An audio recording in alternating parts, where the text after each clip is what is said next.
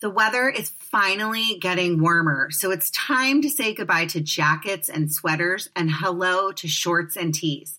I wanted to update my wardrobe for the long haul without spending a fortune. Luckily, I found Quince. Now I've got a lineup of timeless pieces that keep me looking effortlessly chic year after year, like premium European linen dresses, blouses, and shorts from $30 washable silk tops, timeless 14 karat gold jewelry, and so much more. The best part all Quince items are priced 50 to 80% less than similar brands. By partnering directly with top factories, Quince cuts out the cost like the middleman that passes the savings on to us. And Quince only works with factories that use safe, ethical, and responsible manufacturing practices and premium fabrics and finishes. I love that. I am so excited. I have two gorgeous lightweight cashmere sweaters coming my way one camel, one heather gray. I cannot wait to wear them in the warmer months when it's chilly in LA. Throwing them over my shoulders, gonna look so cute. Can't wait. Get warm weather ready with Quince. Go to quince.com slash judging Meghan for free shipping on your order and 365 day returns.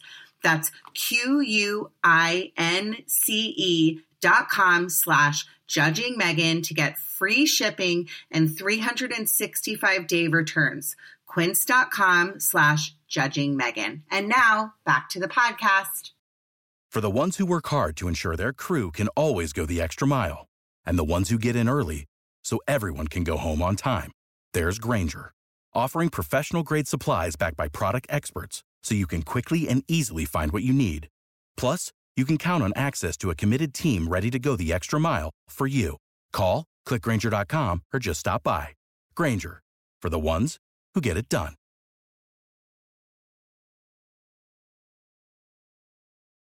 Hi, everybody. You are listening to Judging Meghan with your host, Meghan Judge. I I am so excited for today's episode like if you're if someone to, were to send me my ideal guest on a piece of paper with the bio that this woman has it, it's i just can't i'm excited. Let me just leave it at that because i'm obsessed with i'm obsessed with politics. I okay, i'm i'm not going to give anything away until i tell this really quick story. So as my listeners know mary might not know this but I lost my best friend when I was 29 years old. She died very, very tragically. Her name was Julie. I talk about her all the time. And I really, truly believe in signs. So I talk a lot about signs that they're with us. And, um, and so I'm, I live in the Manhattan Beach, California area. So I'm walking down the street the other day. I almost didn't even go into downtown because Tuesdays is farmers market day. And my one friend was like, Do you mind? Because I was early to pick up my kids from school, just really quickly going and getting a crepe for my daughter. So I was like, oh, okay, I'm already early. I'm fine doing that, whatever. So I'm walking in downtown. I walk around the corner to go back to my car with my flowers and a crepe. And all of a sudden, I see Julie's sister, who her sister's like my sister. I grew up with her family. They kind of took over and helped, you know, really take care of me when my stepfather came into the picture. And it was a very unhappy time after my dad died. And I looked at her and I go, Andrea? And she goes, Meghan. And she didn't realize, like, she was on a very quick trip. So she didn't realize that I even lived in this area and LA is very spread out. And so I then said, got mad at her and I go, why didn't you tell me you were coming?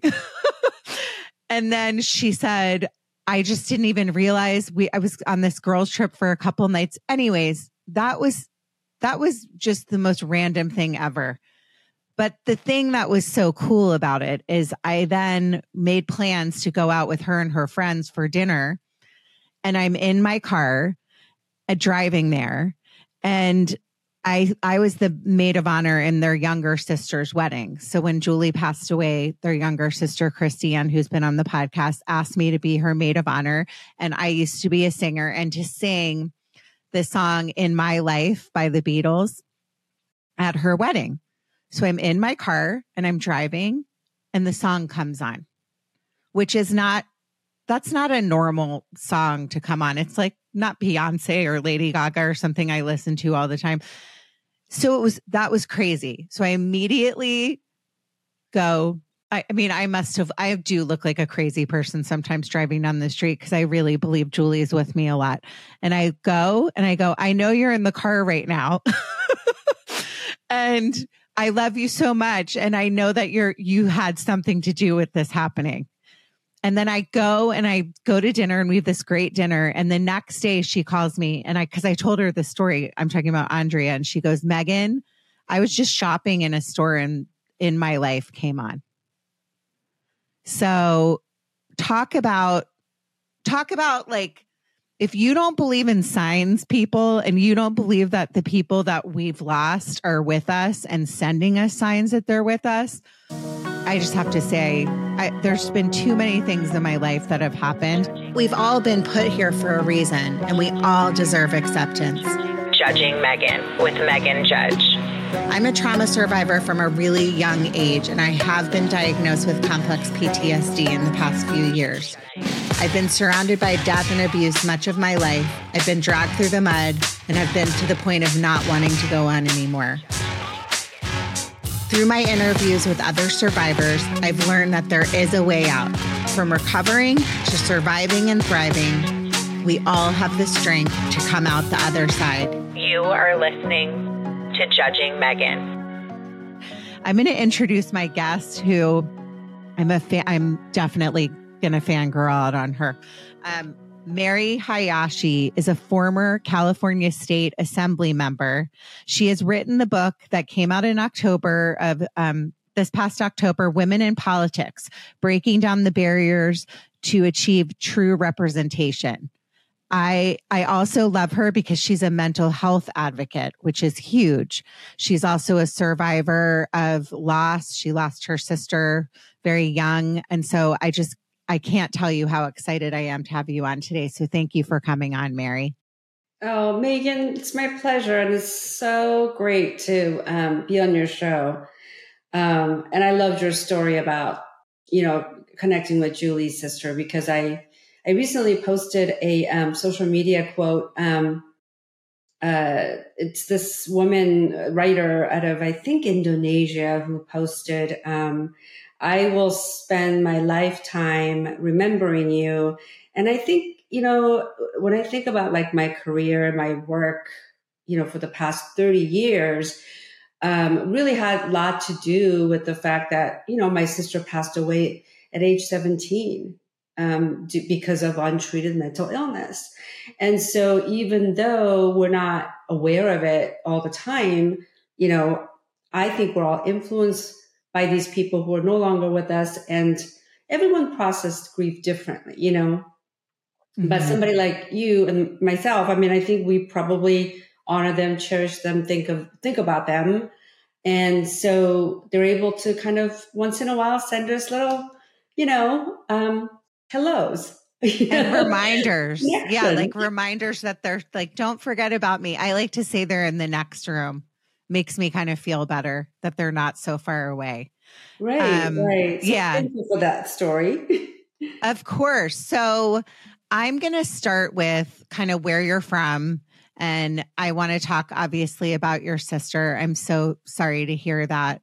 Um, but I know she's probably really proud of you because what all of that you've accomplished is pretty amazing. So let's start with kind of your backstory, if you're comfortable with that. Yeah, I, I the the it's funny because I, I don't consider myself like a professional writer, but this is my second book, and this book took me two years to write. It mm-hmm. it was it's it was a, it was a pretty lengthy process. Um, and I don't really enjoy writing. So I found myself like asking this question, why do you keep doing this? Um, and it really goes back to my time um, here in the United States when I first came here at 12. I didn't speak any English. My parents are very traditional people. They wanted me to, you know, maybe get married by like 20 before I get really old. Um, somebody wealthy and just kind of go have kids. And, you know, they sort of envision that lifestyle for me. And, um, you know, growing up in Orange County, you know, as, as, as a young teenager, um, I met so many people who went on to college and I had better grades than they did. So I really wanted to go to college. Um, I went to Cal State Long Beach and took this class, women's studies class, um, that talked about feminist literature and what Gloria Steinem did and Handmaid's Tale. I mean, I was really obsessed with uh, women literature and learned that, you know, maybe I can do something with my life. Um, and so, you know, being introduced to women literature and women feminist writing when I was such a young person, I'm totally lost, um, really made an impact on me. And I think what I want to do now is keep writing so that other women who could be like in my shoes when I was younger could read my book and see that, you know, their background doesn't really, you know, they don't need to be controlled by their backgrounds or ethnicities or family histories that they could be inspired to do anything. And so that's that's the goal of the book. And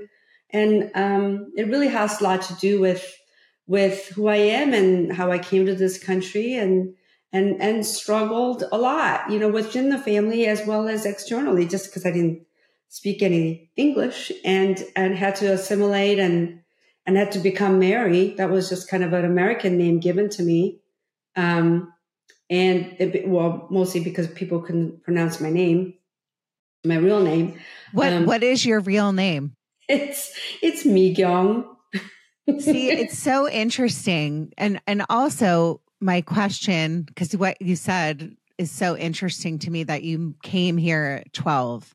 So originally, where are you from? Uh, Korea. Okay. So you come from Korea at age 12. I can't imagine being 12 and having my name changed because that's your part of your identity. That's who yeah. you are. Not to mention the fact of going to another country where nobody speaks your language and you don't understand it. And I would assume learning English was not an easy task because it's such a different language. Yeah, well, we, um, you know, we were raised to be good girls, mm-hmm. meaning, you know, don't don't say anything, don't talk about anything, no direct eye contact. you know, do what whatever your parents tells you to do, and became kind of invisible. You know, and I kind of perfected that when I was younger.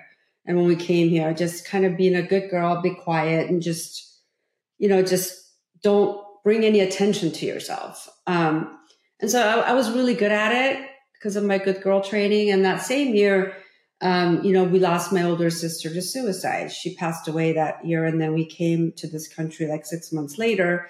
And again, we weren't really allowed to talk about her. We mm-hmm. you know, my parents didn't have a funeral for her or anything because they were they were so ashamed. And I think they just wanted to kind of erase her, you know, completely from everything. Um, and so, you know, we weren't allowed to keep photographs. Like she was cut, literally cut out of family photographs. We weren't allowed to really talk about um, her at all. And so we just came here and I was like 12 and I'm just, you know, starting junior high and I got a new name. Um, when I went to school, I, kids used to call me Connie because the only Asian person they saw on TV was Connie Chung. And I was like so flattered. I remember thinking, oh, she's so amazing and she's on television. So it must be a compliment. Yeah. you know? yeah. But meanwhile, you're like, that's not a nice thing to say. Let me yeah. stop you for one second. So just all of that at that period of time is, I don't even know how one child could handle so much at one period. Losing a, a, a sibling to suicide, which is, I mean, that's tra- so traumatic in itself because you never have answers. You're just kind of left hanging. Then being told that you can't talk about it, you can't ha- like have memories of her.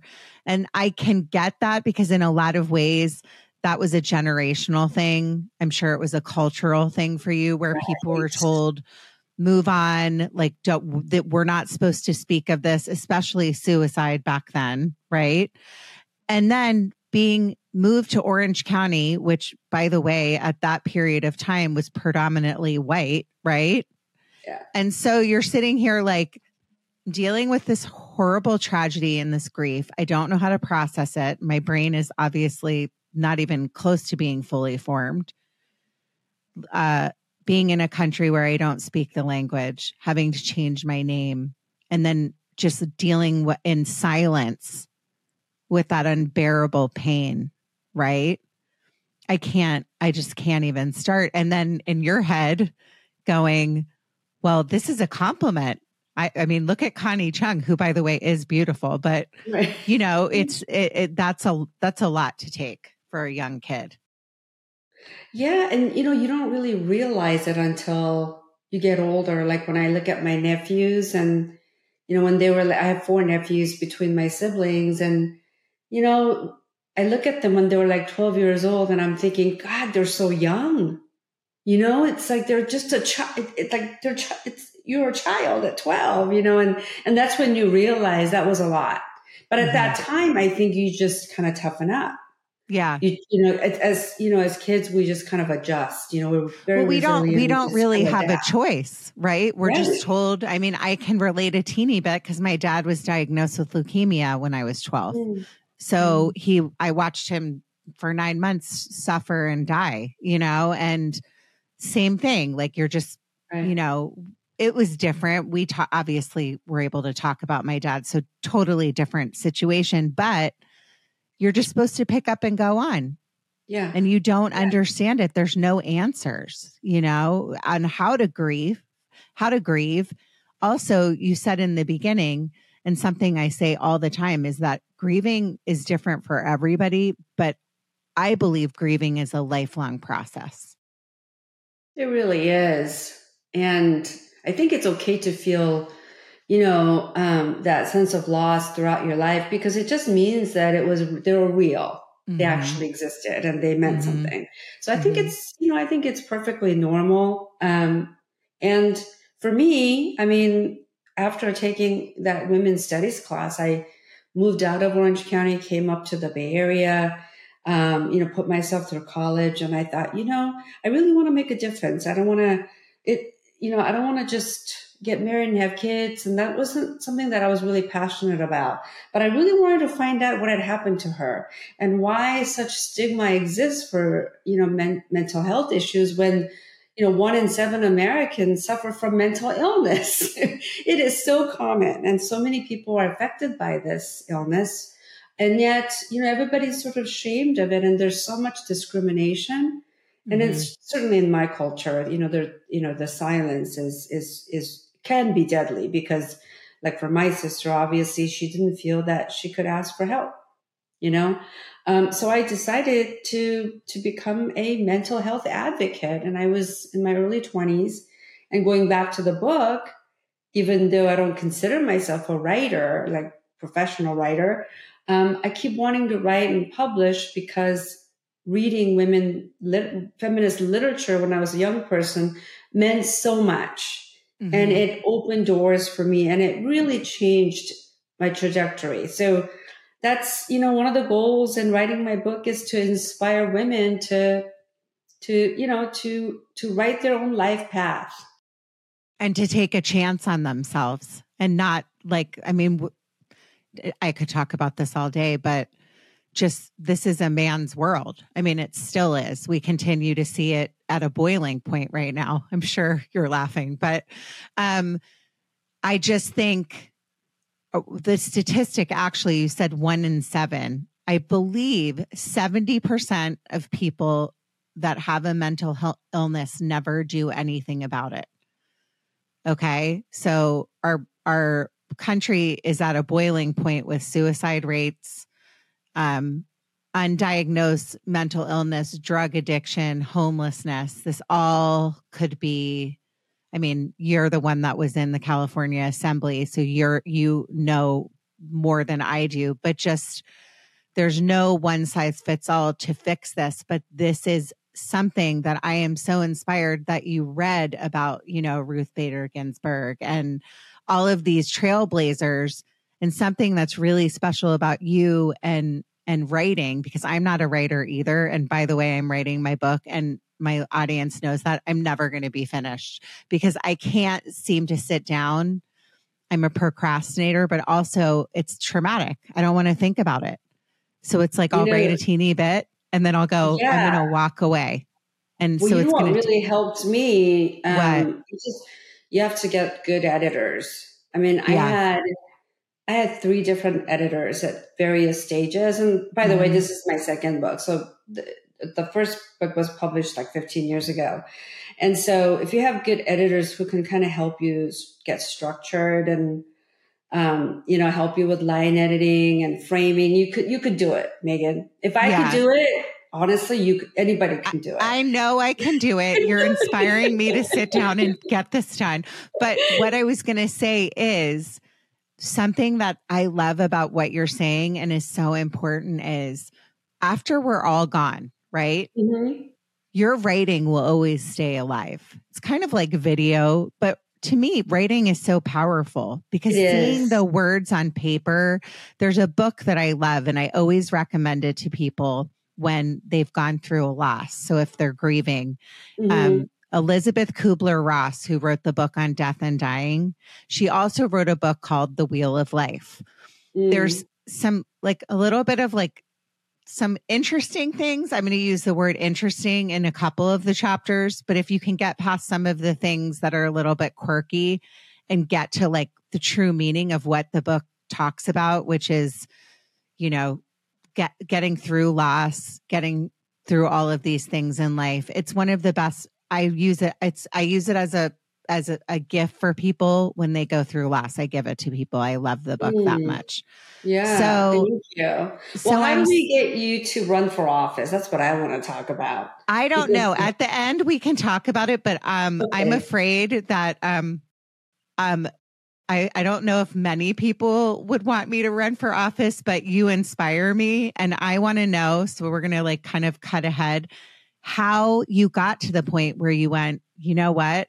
I, I want to run for office. I want to make a change, especially being Asian American. I mean, there's so much prejudice and sadly, it's coming to a boiling point again on top of everything else because of COVID and everything else going in the world, which is horrific. So tell me first how you kind of decided that that was what you wanted to do with your life. Yeah. So I, you know, after I started my own organization when I was 26 years old, I decided that there should be a national voice for Asian American women's health issues. So I started this nonprofit and I didn't know what, what I was doing really. I was 26 for God's sakes. Um, but I just felt like, you know, that somebody need, somebody needs to do this. And, um, you know, I got a lot of support from other women of color, um, leaders and other, you know, feminist organizations. They were very supportive. And so I started on that journey and it was huge. I was like, I couldn't believe it. It was hugely successful, um, accomplished a lot. You know, when I started that organization, the census, US Census, did not even collect um, data on Asian Americans. Like we didn't really know, we didn't really know, you know, what the mental health status was for specific Asian women just because the data wasn't available. So mm-hmm. I did a lot of advocacy work at the federal level. Okay. Um, you know, through Congress and the White House to to get us included. And so that was accomplished, you know, that I was able to accomplish that. And um after working for a nonprofit cause like that, I um, was very fortunate to have an opportunity to work on a campaign um, a ballot measure actually in California, Proposition 63, which was a tax on millionaires to fund mental health programs. Mm-hmm. And so my mentor and also at the time California State Assembly member Darrell Steinberg, he gave me a chance. He asked me to help him work on the ballot measure. And I was so excited. Um, and it passed because I think, you know, most of us have a personal connection to mental health issue. You know, we know someone or or someone in our immediate family or friends. You know, we we we have a personal connection to that issue. Um, and then I was appointed to serve on the commission to make sure the money got distributed right. And And so that whole experience really inspired me to do more. And Darrell at the time was yeah. in the legislature, and he's the one who advocated and sponsored this uh, ballot measure. So I said to him, if this is what state assembly people do, I want to do this. and, you know, and he was great. Um, I interviewed him for my book. He's the only male in the book. Um, cause I also want to bring out the fact that talk about the fact that, you know, men can play an important role in um, achieving gender parity. They have a role here. And, you know, so, um, so I did interview him and he was a huge part of my decision making and also part of my success. Um, but think about this. When I was growing up, like we were not, we could not talk about money. Like we, asking a stranger for money was mm-hmm. prohibited. Like that was not allowed. But I had to kind of go from that to calling, making cold calls and asking these people, mostly men who were in power at the time with money, asking money for my campaign. So I, I couldn't, my first job when I was 23, I couldn't even ask how much the position paid really because it, it, just was something that we weren't supposed to ask or talk about as girls. Yeah. You, yeah. Don't be crass, you know? Don't talk about money. Don't ask for money. Um, and so I remember the human resources manager saying, Do you want to know how much it pays? And I was just like so uncomfortable. And I was like, Anything's really good, you know? Um, so, so I went from that to making cold calls every day, asking these people, mostly men, um, if they would write $3,800 check to my campaign. And so I'm telling you, if I can do that, anybody can really do this. And you'll be surprised. Yes, nine out of 10, I would say, they don't call you back or they don't want to support you. But you do get that one person who wants to see you succeed. And so you just keep going. Um, and, you know, I learned a lot from others as well, other candidates and other people running for office. Um, but one thing that I sort of talk about in my book that was memorable, even though it was like 15 years ago, when, oh, actually lo- longer than that, because it was 2006, I was so excited to have Tipper Gore's endorsement because, you know, I worked on the White House mental health conference with her. Um, I, I had endorsement of Nancy Pelosi. She wasn't the speaker then, but I, I mean, I really thought I had it all figured out. I thought I was all that, you know, yeah. I'm like, oh, I got all these big endorsements. I raised, you know, all this money. I think I had like hundred thousand dollars, like right out of the gate. And I was all proud of myself. I reached out to the local Democratic Party chair. She's a woman. I went to go meet with her and I'm like, you know, I have this and I have that. I've done this. I worked at the federal level. Look how cool I am. And she said to me, have you thought about running for local government first? And she, you know, and I would never forget that because I, you know, I just thought if I'm not qualified to run, who is?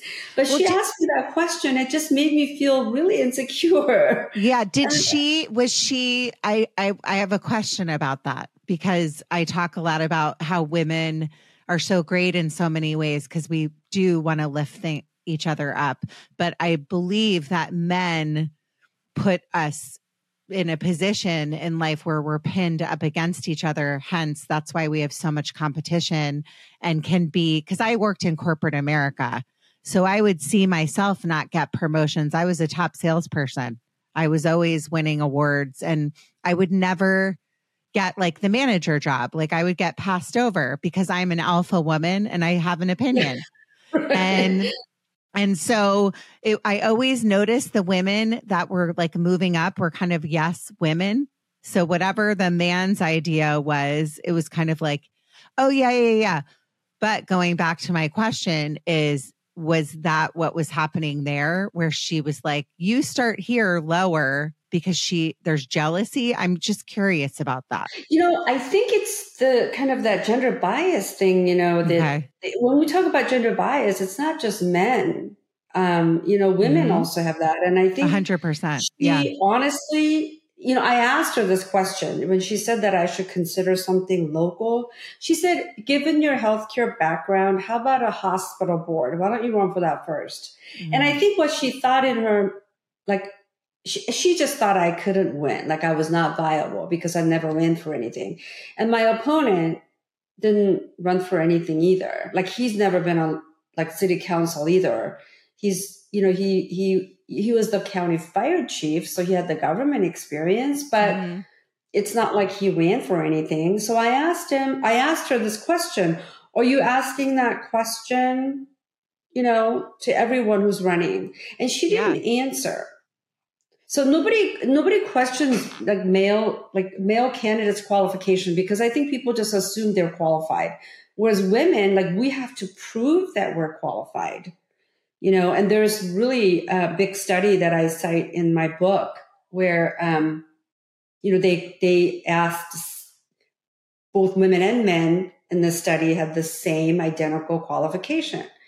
But like 60% of the women said that they were not qualified to run. And um, men, I think, on the other hand, were like less than 40% said they were not qualified to run. But the biggest difference is men who said they're not qualified to run would run anyway. Mm-hmm. They said they would just do it anyway.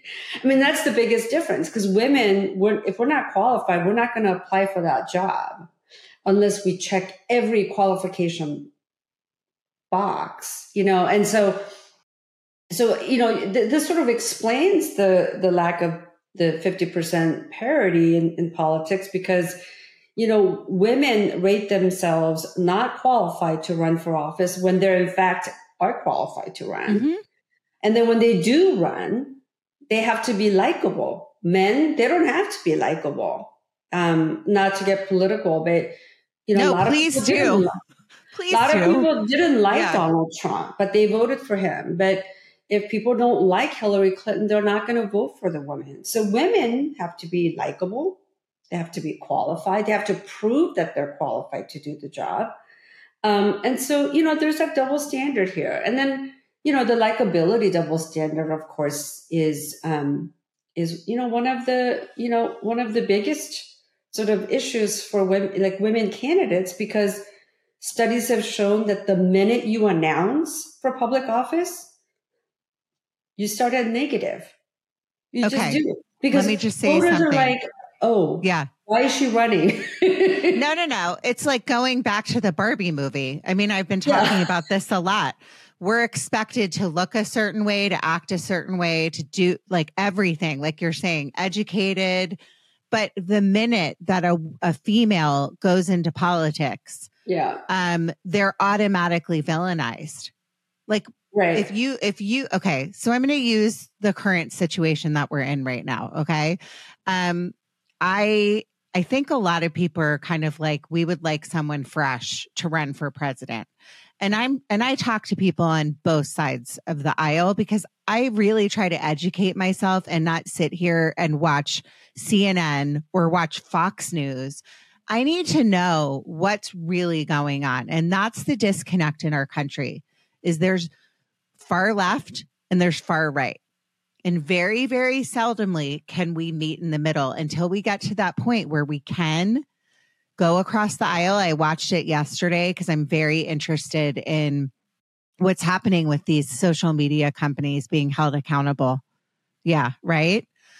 Um, which we can talk about. But immediately, I mean, I don't, I'm not a huge fan of Nikki Haley, but there's things that I like about her. And so I, I tried to watch her, um, her yes. debates and she, I'm a, I'm a fan of hers because she's a mental health advocate and that's part of her platform. So anytime that I know that I, there, somebody could potentially be talking about mental health and bringing it to the forefront, well, well then you're you you had me at hello right? But the minute that you see nikki haley get up on that stage and speak the uh, donald trump i'll use him as, as an example. I'm obviously not a fan and i'm terrified. But um she her immigration status comes up and he calls her by her her birth name which she has not been called since she was a young child. So it would be like you being called your name that you haven't been called since you were 12. and then yeah. on top of that, being criticized for what you look like. she's a pretty woman. She's attractive. Why are, isn't anybody saying anything about? I mean, I guess they are calling him like the orange emperor and like all these different things, but nobody cares about what men look like. That's not, that's doesn't matter. It's Right. like the sex card is brought in if she's going to be wearing heels. I was listening and Ron DeSantis was like saying something about her wearing heels. And she was like, well, I can do this and wear heels on top of it. So my point is, is everything that you're saying should really, ladies, if you're listening, because most of my audience is female, this should put a fire under your feet because I'm a mom. I do not, absolutely do not want my almost 14 year old in a day and my 10 year old to be told that they're not good enough to compete with men. And what I'm afraid of is the more that women are pushed down, and that includes Kamala, and that includes Nikki Haley, and that includes anybody that's a female that runs for office. That includes you being an Asian American. Shout out to Claritin for supporting this episode and providing us with samples. This time of year is the worst. I feel like I can't do anything and I can't enjoy my dinner because I can't taste my food and I can't work out because I feel tired and distracted. I can't even feel like I can host this show because my voice sounds like a duck. Luckily for those of us who live with the symptoms of allergies, we can live Claritin Clear with Claritin D. Designed for serious allergy sufferers, Claritin D has two powerful ingredients in just one pill that relieve your allergy symptoms and decongest your nose so you can breathe better. I feel like I've been using Claritin D for probably a few months now, and I have really noticed a difference. I can work out. I'm not feeling like my eyes are watering and my nose is all stuffed up. I can speak without feeling like a frog has jumped into my throat. Ready to live life as if you don't have allergies? It's time to live Claritin Clear. Fast and powerful relief is just a quick trip away. Find Claritin D at the pharmacy counter. Ask for Claritin D at your local pharmacy counter. You don't even need a prescription. Go to Claritin.com right now for a discount so you can live Claritin Clear. Use as directed.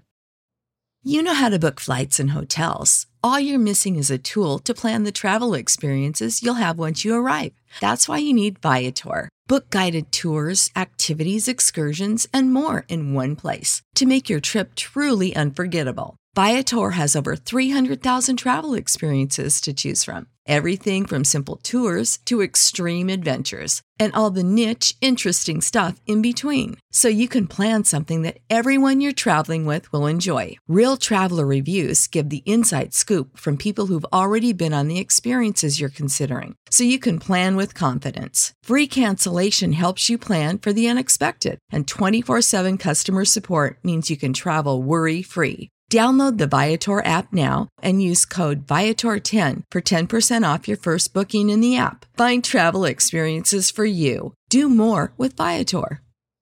Save big money on everything for your next project at Menards. Spring is here, making it the perfect time for outdoor projects. Suncast storage sheds are an excellent solution for protecting outdoor lawn and gardening tools. They're easy to assemble, and the all weather construction provides water resistance and UV protection. Save big on Suncast storage sheds. View our selection of Suncast products today in store and on Menards.com. Save big money at. Why? Like, I know that was a long winded question, but thoughts on what I just said? Well, um, I want to go back to your comment about Nikki Haley because Mhm. I don't, I don't really align with her on a lot of policy. No, I don't either. But I think she's yeah. just an incredible candidate. Mhm. And um, one of her opponents said that Nikki Haley is Dick Cheney in high heels. Oh, that's what it was. Okay. Very yeah. sexist remark. Yeah. And um, and and you know, and I, when when Biden um, won, and and at his, at his first um, uh, State of the Union address, Kamala Harris was sitting in the back wearing a brown suit, and the next day, nobody was talking about Biden messages. They were all talking about Kamala Harris's brown color suit. hmm And so, what does that got to do anything? But women are judged by their style over substance. And when the press writes about what we are wearing or what we look like, did you know that voters don't like us anymore? Like, it's really weird. But Tell me about that. Did you go through that when you were like running? Were people physically talking about what? I mean, you're a beautiful woman. I hope you're okay with me so saying that. I'll yeah, so Yeah. I'll give you an example of, um, you know, just because I don't have children, Mhm. and this is very, uh, I think, specific to like women candidates because if you don't have children, voters, even women, um, are sort of suspicious or they critique. They're like, "Oh, do you think you know she would understand the issues concerning families?" You know, when you don't have children, but you if you have young children, um, what I've seen voters do is, "Oh, um, can they actually balance the job?" and and this is such a demanding job. Can she do the assembly job, you know, with small kids at home? Whereas they would never say that to a male candidate. If you're a man, nobody's going to ask you who's babysitting your kids. Mhm. And in all the presidential debates that I've watched, nobody ever asked a male candidate, let me ask you how you're going to manage the household responsibilities. But, and yet women candidates, you know, even women voters critique women candidates. You know, oh, does she have kids? Oh, she doesn't?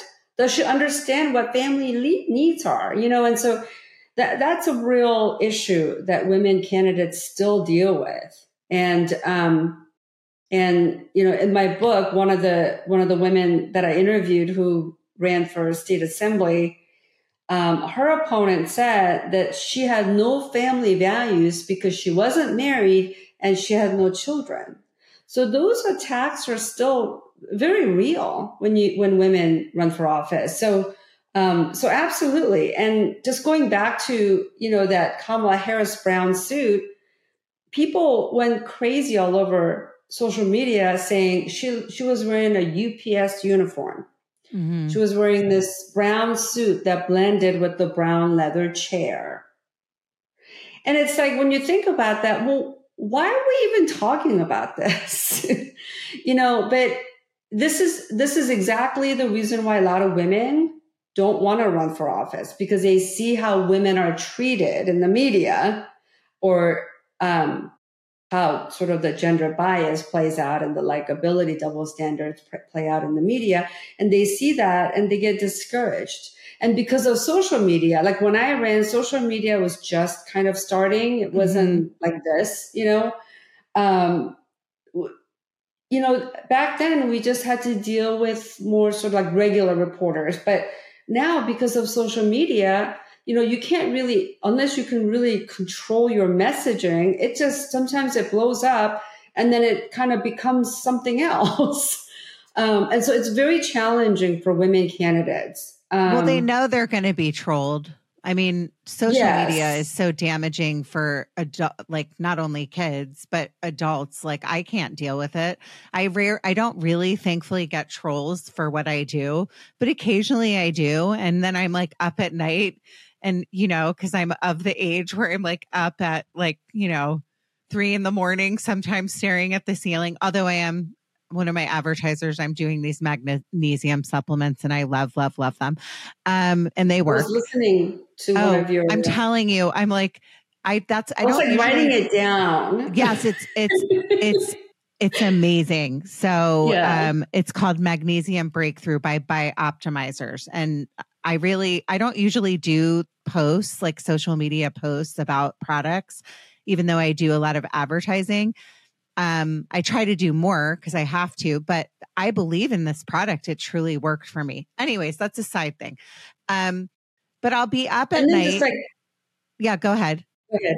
No, I just wanted to like just um the final point about um you know Nikki Haley too is like, Yeah. her gender like not only her gender is but, but her race has become you know an issue for Yeah. these male candidates and it kind of reminds me of Elizabeth Warren a little bit because you know they questioned kind of her Native American heritage Yeah. and do you remember that whole thing Yeah, they were And calling so- her an Indian and just being racist. Yeah, I remember. Yeah. and and um and so it, I mean it just takes a lot of courage a lot you know and uh, for these women candidates regard like regardless of party affiliation or what they stand on issues women running for office at the highest level I mean that really makes a difference and I talk a lot about this called uh, this thing called imagination barrier. Mhm. Um, Barbara Lee Family Foundation did focus groups um, with voters, asked them to close their eyes, imagine what governor looks like, and most of them imagined a man. um, and so, and they gave it a name. It's called imagination barrier, and basically saying you really can't be what you can't see. And so for Nikki Haley, um, Elizabeth Warren, all these women who run for office, uh, Gretchen that- Whitmer. just by them running makes it Yeah. possible for others to follow and others to, to think that, oh, you know, I could do that. That's possible for me. And so I really applaud these women who, you know, who are doing that and putting themselves out there. I mean, Barbie became president 25 years ago, going back to the Barbie movie. Yeah. Um, and so it's about time that you know we get we get female um, president. But when I watched the Barbie movie, that's that you know that The scene. segment where the Yeah. woman talks about you know um, like it's women have to be extraordinary. You know we can't just be. and um, like you, I was really relating to what she was saying because it, as an Asian woman, if I'm aggressive or if I'm assertive, you know, I'm being aggressive, you know, like because in their minds, Asian women should be, you know, quiet and um, not argumentative. And so they have these stereotypes of what I should be like. And so I can't, I can't be super aggressive, but then I have to be strong because I need to be a leader. And, but then I can't be too strong because then Yeah. I'm, you know, because then I'm being too aggressive and too abrasive and, and not nice. I need to build coalition and I need to work by in a bipartisan fashion. I need to get along, but I can't take too much credit for what I do because then then I get penalized for that because women aren't supposed to take credit for what we do. But then in order to win, I need to be able to talk about my accomplishment. But I can't be too aggressive about that or too self promoting because then I'm being selfish and girls shouldn't be selfish. And so when I, when I, when I, when I watched the movie, I thought, well, I can have my own thing going just like to talk about women in politics because we can't be too strong, but then we have to be a leader, you know? And so, well, it's a very delicate balance. It's a totally delicate balance. I mean, I I don't most women that saw that movie, I think I cried. I've cried I've seen it a few times now and I was crying during that scene and I think a lot of women did because it's so true. My question is, okay, so why would people run? Why would women run? Like what do you tell women that, you know, because you're you're asking somebody to basically be criticized, made fun of for their appearance, made fun of for their um for not being smart, all the things that they can and can't do. I, kudos go out to any woman, in my opinion, that puts themselves in that position. Unless I have to say this, and if you are listening, I'm sorry, and you like this person, unless you're Marjorie Taylor Greene or you have an agenda that I don't think is aligned and is part of the problem with what's going on right now is we shouldn't be putting other people down. We should be lifting them up. You know, what are your, what do you tell young women in these situations? So, you know, we talked a lot about barriers. Mhm. Um, but, you know, I interviewed these amazing 17 women for my book. Mm-hmm. They all had this in common. I asked them, like, why did you run for office? Mm-hmm. And they all tell me that they had a personal mission. They wanted to, um, they wanted to fix something, whether it was a freeway that was coming into their bit, whether their business or someone like me. Um, I really wanted to, to change the mental health system. Um, everyone had a personal mission and they ran for office because they wanted, they wanted to solve a problem. And so men, studies have shown that men run because they seek a leadership position. They Mhm. want more power. They want to be the decision maker. Very similar to when women start their own business. They do it because they want to be available to their family and have flexible schedule and you know they want to take care of people. Whereas men, they start their own business because they want to be their own CEO. They want to be the leader. They want to make more money. Um, and they, you know, and because they can, they should be ambitious. You know, men are allowed to to to do that. Um, so a lot of these women go into politics because they want to solve a problem. And not only do they go through all of this, and the good news is, is that women and men, they win when they run for office, they win at the same rate. It's not, it's not that men have ad- advantages. I mean, they do, of course, Mhm. but women are just as competitive and the voters will vote for you. But the problem is not enough women run for office. And so one of the things that I propose in my book is that we need a better recruitment strategy because women are, women are more likely to run if you ask them. Sometimes that's all you have to do is just ask them to run and they will. And so, yes, we get less money. Studies have shown that we get our contribution from political action committees are smaller. Men get larger amounts. I mean, those are the facts. I mean, those are based on studies. Because why incumbents get more of the favorability over somebody who's running for the first time.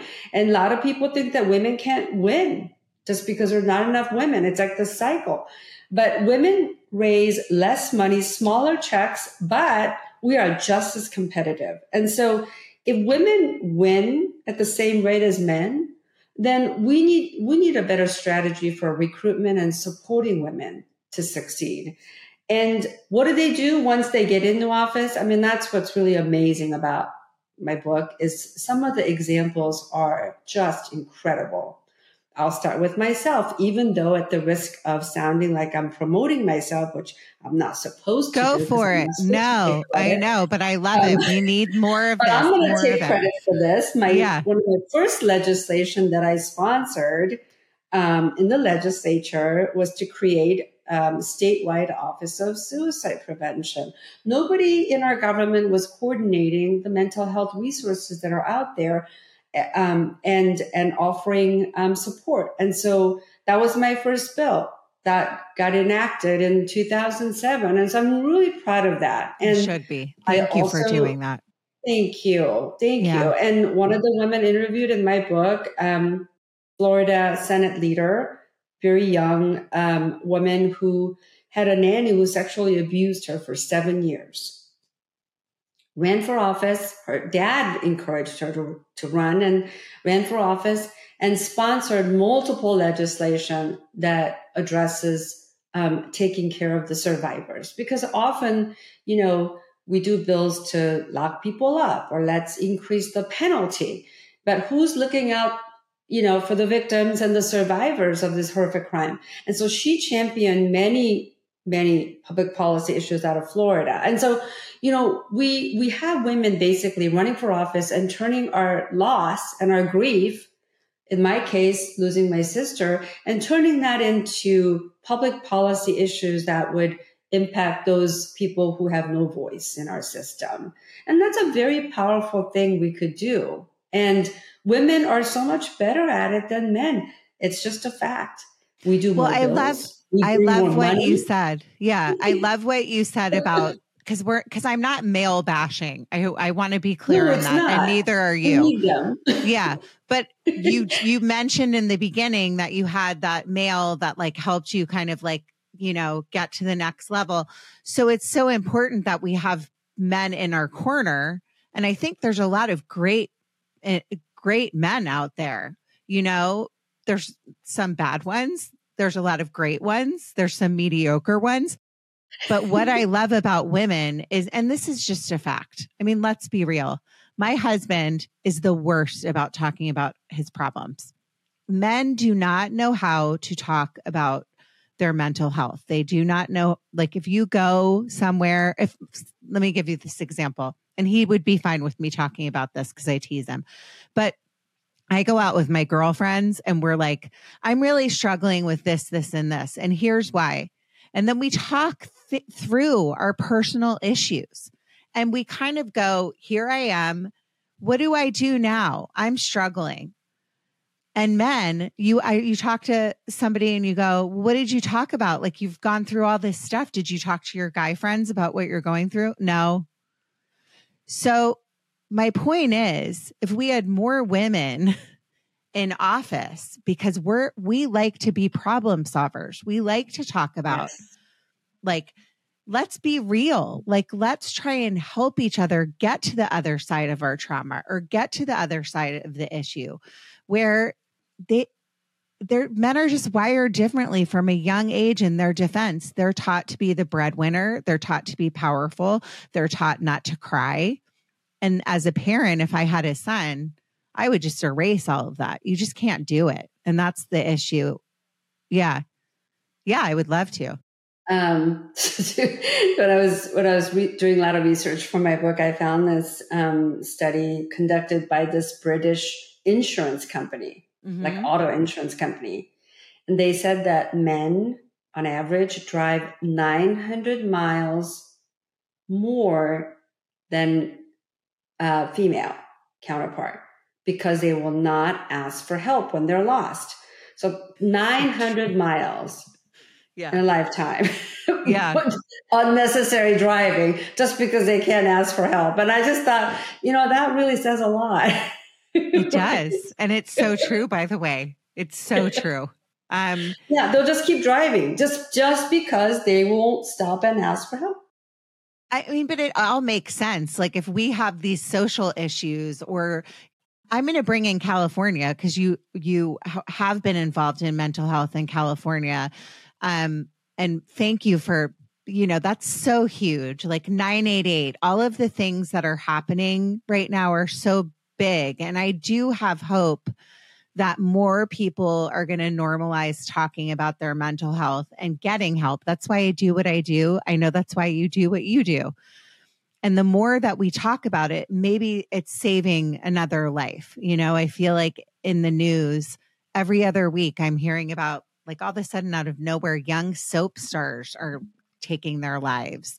Um, young men that are like 40 between 40 and 50 is on the rise young boys um so i do think that what you do is so important and that if we just incorporated more women into office that had good intentions we would solve so many problems. But to piggyback on what i just said so in california I, I hate when people badmouth our state, by the way, because this is my home. It makes me really Yeah. upset. We Well, have who's lots doing that? yeah, everybody, all these Yeah. people in other states. And I'm like, listen, can you go to the beach? Because I can walk to the beach every day.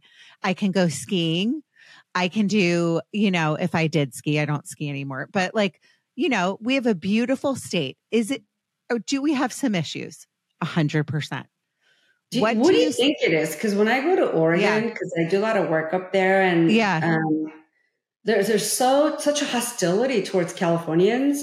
It's, I just say when when people ask me like, "Where are you from?" I just say I'm from Seoul, Korea. oh, you do? Yeah, because I just like skip California because there's just I don't know what it is, but they're just not nice to me after I I- disclose that I'm from San Francisco Bay Area. But I'm a Yeah. hothead, so I'm Mary. Uh, that's probably why I do what I do. If somebody Yeah. badmouths California, I like to ask questions and say, why? Well, what do you know about it? Well, can you do this, this, and this? Yeah, we have a giant issue with looting and and crime right now, especially in LA. I mean, I know San Francisco does too. And the homelessness issue is huge. But what are we going to do? Just keep complaining about it or actually be proactive and do something about it? Right? I mean, every state has that, its like- issues. Go ahead. you know, like San Francisco, um, their like violent crime rates have actually gone down. hmm Uh, I mean, it's true that there's a lot of homelessness and drug problems. I mean, that's, I mean, that stuff is true, but a lot of the large cities, um, crime rates have actually gone down after COVID. But I think sometimes like Fox News runs with certain like messaging or headline, and then like that gets into people's head. Like Well, I you think that's the issue. Yeah. If you read the New York Times article, it said that crimes actually went down. well, I mean, I know where I live. I I see looting, and there's major issues in just Manhattan I live. Beach? Yeah, this area, Torrance. I love Manhattan Beach. Yeah, it's gorgeous. but that's also why I'm like, yeah, we have crime and there's there are issues and like we can fix this. We just we do have issues. We definitely do. But it's like calling your baby ugly in my opinion. Right? Like like, That's and- not good. right? And so Yeah. I think a lot of it comes down to to answer your question when somebody goes, "We hate California. This, this, and this is happening." A lot of this comes down to social media and trolls and bots and Fox News and OAN and like all of these different people just trashing our state when in reality, yeah, we do have issues, but it's a beautiful state. I mean, it truly is. And the people are great for the most part. Like it's a great place. I'm proud to say I live here. So, what do you think about the homeless issue and the mental health uh, crisis that's going on right now? Since that is like, do you see, um, do you see like solution based things going on? Can you answer that? Yeah, I mean, um, like you know, when Ronald Reagan was the governor, it hmm I know. was a long time yeah. ago. Yeah. Um, you know, he closed all the mental health hospitals, Yeah.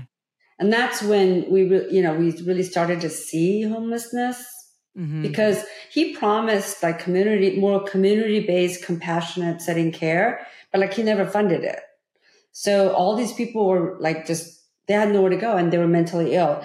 Um, at the same time, there were some problems with these mental health hospitals. Yeah. There You know, was, a lot there of was. forced treatment and a lot Uh-huh. of abuse.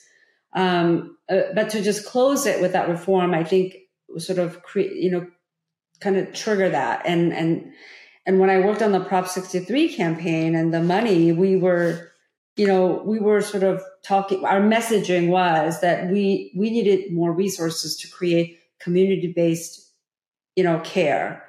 I think we've done that, but the problem is just so big.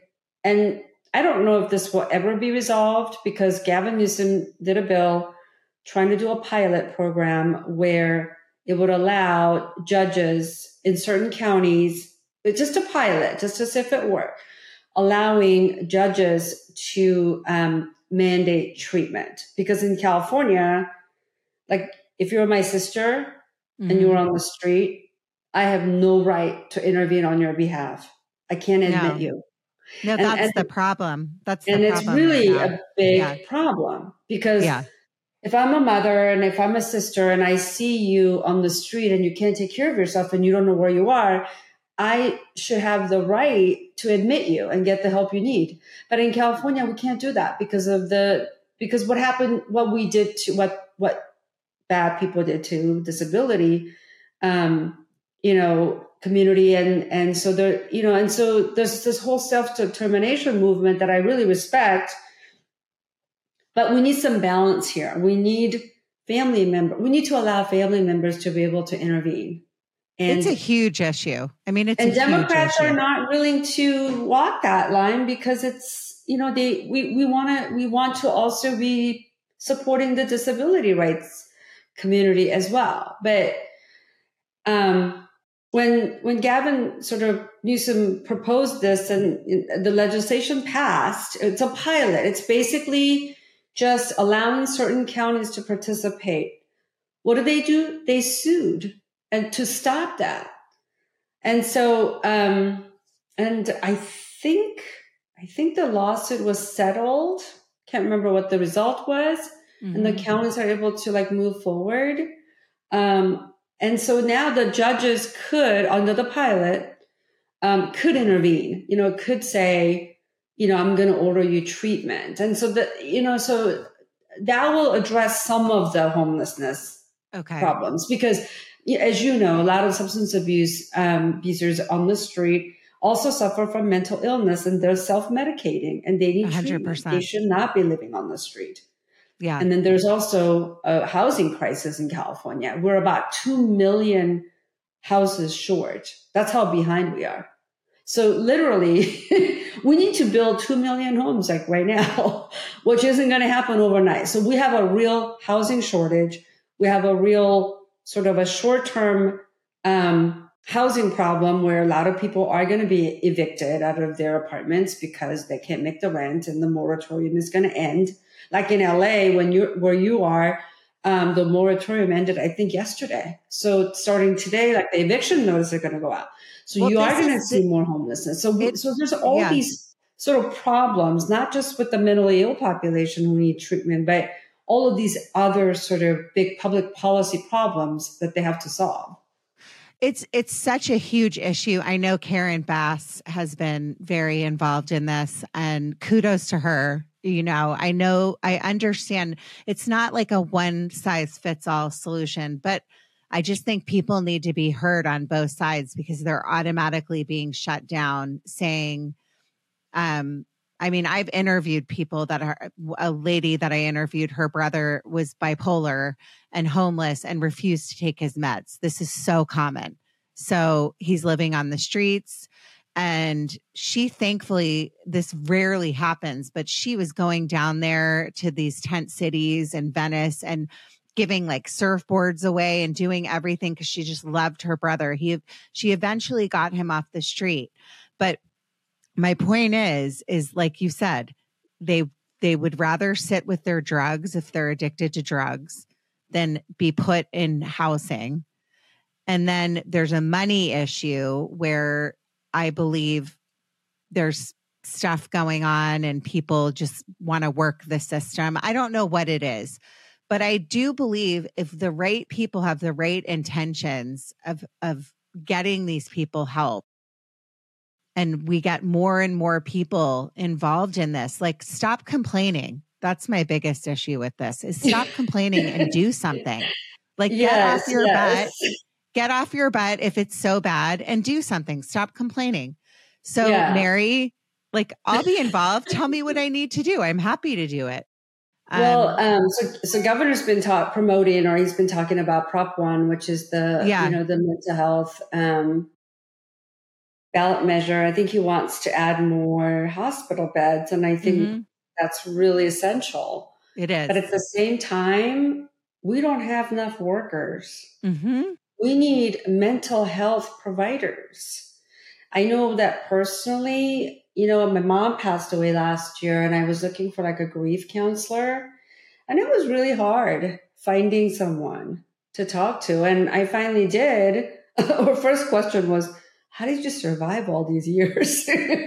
um, it was kind of funny. But Yeah. I mean, for kids, like kids are like when kids get admitted to emergency for mental health issues, they're kept longer because they can't find a provider who will take them on.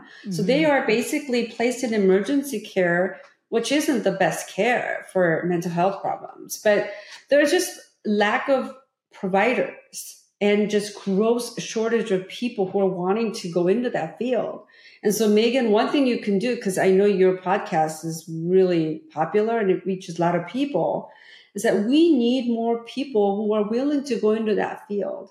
Mhm. Um, and so, you know, one of the things that the legislature could do is, you know, work on student loan forgiveness, you know, give more incentives so that people could go into that field. Like I wish if I was like 30 years younger, I definitely want to go and get like a degree so that I or get a license so that I could like treat people. It's so frustrating when friends call you and say, "Oh, I you know, do you know anybody for my kid?" And I can't find somebody. And I'm supposedly, you know, somebody who knows everything or could do things. And I'm like, I, don't I I can't- I can't find anybody who is accepting new patients. Or And or so the insurance thing like it's all out of pocket. It's like i mean i feel like i could talk about these things for days. It has to be like baby steps. By the way Yes. listen to my last episode with um, dr julie payne. Okay. um, she's a therapist and she deals with high conflict divorce and children of trauma and loss. She's an amazing children's therapist Um, highly recommend that episode for my listeners and you actually, if you anyone's ever looking, she's licensed in California and Texas. Um, but it is, it's a huge issue. But to piggyback on what you said, it's a costly thing. You know, if I decided I'm just going to give me, I'm a mom, you know, I have two kids going back to school to become a therapist. Um, that's what, like 80 grand, maybe more, you know, like, so, like you said, we That's need, we, there's, there's solutions, but exactly what you're saying. People have to be willing to step up and stop complaining because the more that we all complain, we're not going to get anywhere. It's just going to going to continue to get worse and worse. So if things bother you so much, do something about it. You know, that's I'll I'll get off my little pulpit and say that. Um, in closing, for the sake of time, Mary, I mean, I could Yes. talk to you all day because I like you're you're now like one of my idols. Um, Oh, what what have you learned from everything that like one thing that you've learned if you could go back and talk to mary when she was young like say like a 23 year old just going into politics i think you said you were 23 what's something you would tell yourself Yeah. So one of the women that I interviewed in the book, um, Senator um, Laphonza Butler, I think summed it up really nicely because, uh, you know, I mean, that's sort she gave the same advice that I would, which is do it anyway. You know, women often start from a place of lack, what we don't have. I am not qualified. I am not ready. I can't raise the money. I'm not wealthy. I don't come from the right family Mhm. you know and so that's kind of like how we are wired you know because we're not supposed to be ambitious and we're not supposed to to to want to be a leader. Um and so even if you have doubts do it anyway. I mean i did.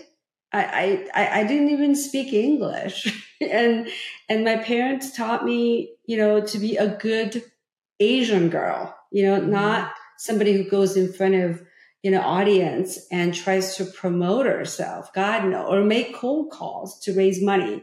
And so I've done that. And I, you know, I did that with my nonprofit. A lot of people said, what are you doing? You don't know what you're doing. And I'm like, you're right. you, I don't, but I'm going to do it anyway. So that's my advice. Do it anyway. If you have, if you want to run for office and if you got passion for it, do it anyway. what's the worst that can happen Um, you know, worst it could happen is that You you, learn win? a lot. Yeah. you learn a lot and you don't win sometimes. um, but almost everyone that I've interviewed in my book have lost a race, one point or another. And so, I mean, I've failed as just as much as I've succeeded. And hmm and I think that's that's part of life. But it doesn't mean that you don't have the right to be at the table, you know? And you are you're qualified. You're qualified to run. And so I don't want women to start from the place of lack because we do that. I'm not qualified to run. I don't have money. I don't have the right family background. And it's like, well, but if you really want to do it, you are qualified because Yeah. of your lived experience. Yeah. I love it. Thank you so, so much for coming on. Where can my listeners find you? Um, the best ways is to go to my website, maryhayashi.com. And I want people to subscribe to my uh, monthly newsletter as well. And what's next for you?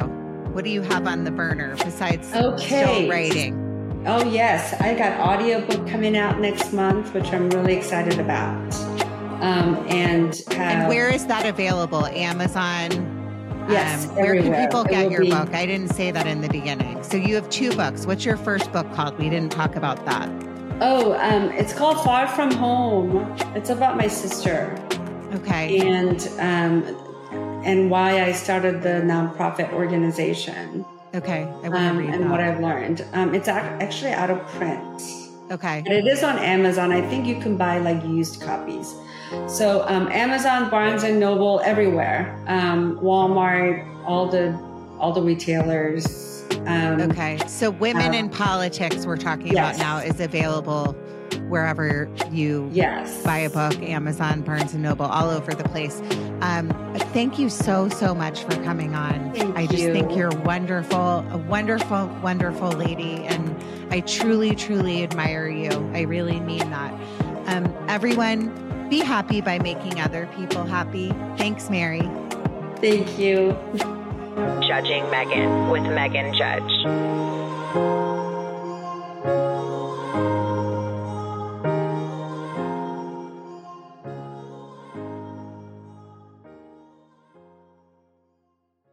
Save big money when you start your next project today at Menards. Convert your current recess lighting with energy saving LED downlights from Feit Electric. They're bright and install easily in just minutes. They also go from regular lighting to nightlight mode with just a simple flip of a switch. Save big on all Feit lighting products now at Menards. Shop our lighting options today in store and on menards.com.